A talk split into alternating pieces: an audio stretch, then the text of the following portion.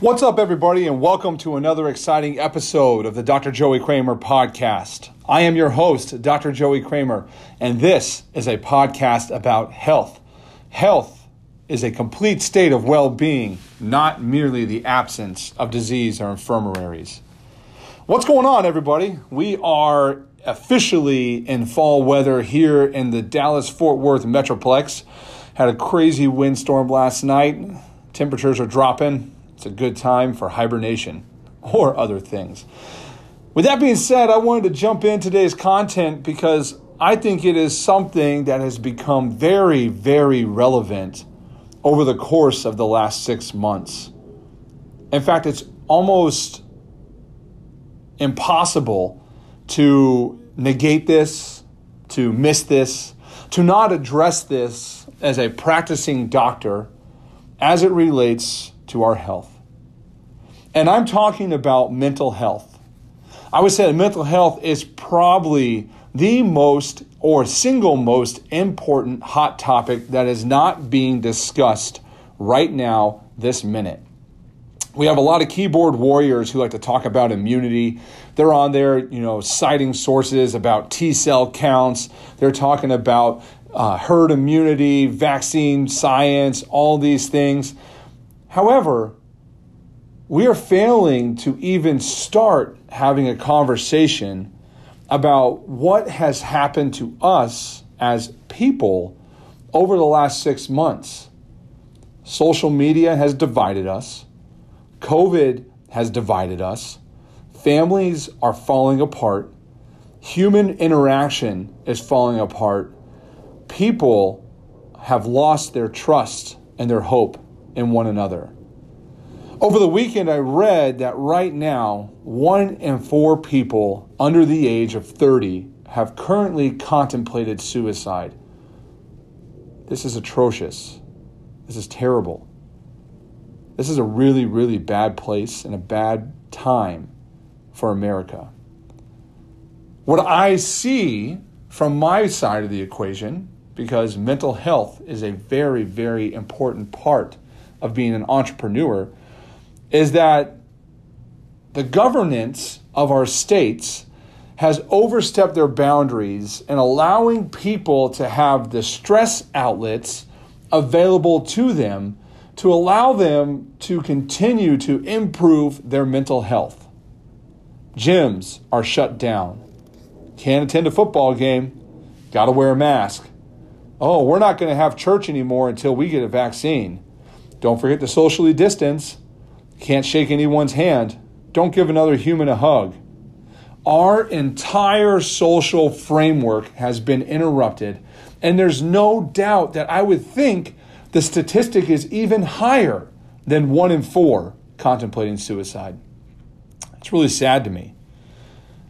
And I can only think about this biblically because that's our anchor. That's our faith. Our faith is what allows us to navigate these storms that are currently being thrown at us. Riots. We're getting thrown at shutdowns. We're getting closed from business. We're having people lose their jobs. We're having unemployment. We're having, Democrat versus conservative, Trump versus Biden. If you're this, you're that, blah, blah, blah. I mean, man, this is terrible. It's hard. But I think about this in the way of a gospel message that's called the Storm on the Sea of Galilee. And I think about us and society, and I think we are all the disciples sitting on that boat while the storm is shaking it. They're living in fear. They're living with self-doubt. They have anger. They have frustration. They are sailing into the unknown. Meanwhile, Christ is in the boat, utterly calm. Utterly calm. We're freaking out. The water's coming over the top of the boat. The sails are whipping out of our hands. We think the boat is going to capsize because right now you can't go into a grocery store if you don't wear a mask. You can't go watch your kids' sporting events because if you don't wear a mask, the team is going to forfeit. You can't even live as a human being in today's day and age without some impact of the governor trying to keep you from being the best version of yourself. Small businesses are collapsing. People are losing their livelihoods that they've sunk 30 and 40 and 50 years into, all because of a virus that has a 99.9% survival rate. This is definitely a storm on the Sea of Galilee. And my simple question to you is, what do you do? We know what happens in the Bible. They wake Jesus and they say to him, "Master, Master, what is going on with the storm? We are going to lose our lives." And what does Jesus do? He does what he always does. "O ye of little faith, why did you doubt me? Fear not, for I am with you." And he calms the storm. And he looks at the disciples, says, "Have you no faith?" And I just think about us right now. We have all this craziness happening in the world. Where's our faith? Where's our hope? Where is our desire to know God, to love God, to serve God? And in doing so, surrendering the chaos that is surrounding us right now and allowing us to have a calm in the face of the storm. So I ask you this question today. What do you do to calm your storm? How do you handle it when it comes? Because I think now we have recognized that no matter how good the economy is, a storm will always come. No matter how bad the economy is, the storm will always subside. So what do you do in those times?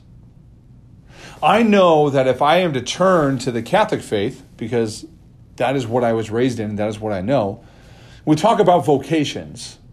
And our first universal vocation of all human beings is to know, love, and serve God. So I think about this storm that we're currently in. How many of us know God? And if we know him, how many of us love him?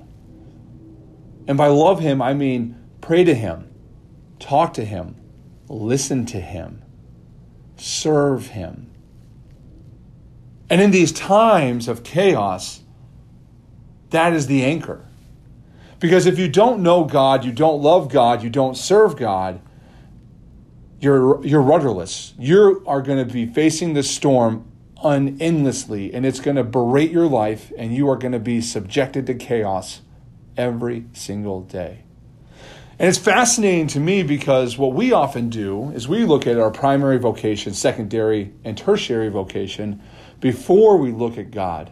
And in fact, we do it on the opposite direction. We use our third vocation, or tertiary, which would be our work. We think that we need to pour into our work. We got to get more leads. We got to put on the marketing budget. We got to, execute sales. We got to help more people. We have to get more product. We got to move, spin, buy, sell. But that doesn't work if you don't know, love, and serve God. You first have to know, love, and serve him. And then before you can even start to think about your business, your next primary vocation is to you and yourself. And when I think about this, I think about mental health, because so many of the issues we face in the mental health sector can be combated very, very easily. Go outside, take a walk, call a friend, hug a friend, hug your wife, hold her hand, give her a kiss, love your kids, spend more time in church, spend more time in silence praying to God. Allow yourself to be flooded with the things that allow you to be the most stable. Because if you aren't stable, you can't do your secondary vocation, which is to your family.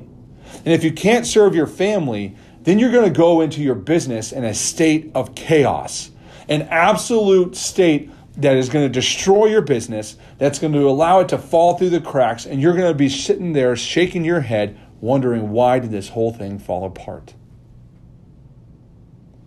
Mental health is a hot topic these days, but mental health should always be a hot topic. There's no such thing as a chemical imbalance in your brain. There is anxiety in the world. I go through them all the time. There is depression in the world. I do experience it. But what do you do to balance that out? You have to have an outlet. You have to invest in your nutrition. You have to invest in exercise. You have to invest in God, because He is the only anchor that is going to allow you to have hope for eternity. Hope that the storm will pass, and to sit there and look at you and say to you, "You are my beloved son and daughter, with whom I am well pleased, who I love. I have called you by name. You are mine, and you will get through this storm." Galilee was just an incident. When they woke Christ, they asked for help. He calmed the storm. So for those of you who are currently facing a storm in your life, who are filled with fear, who are filled with doubt, anger, frustration, and you're currently charting waters into the unknown, my challenge to you is embrace your universal vocation. Know God, love God, serve God. If you start there, all the pieces of the puzzle will fall into place. Drugs won't help you. Surgery won't help you. Pills, potions, lotions don't help you. Everything you have is already inside. And sometimes you just need to turn in and tune in order to become the best version of yourself. That's my challenge to you. Know God, love God, serve God.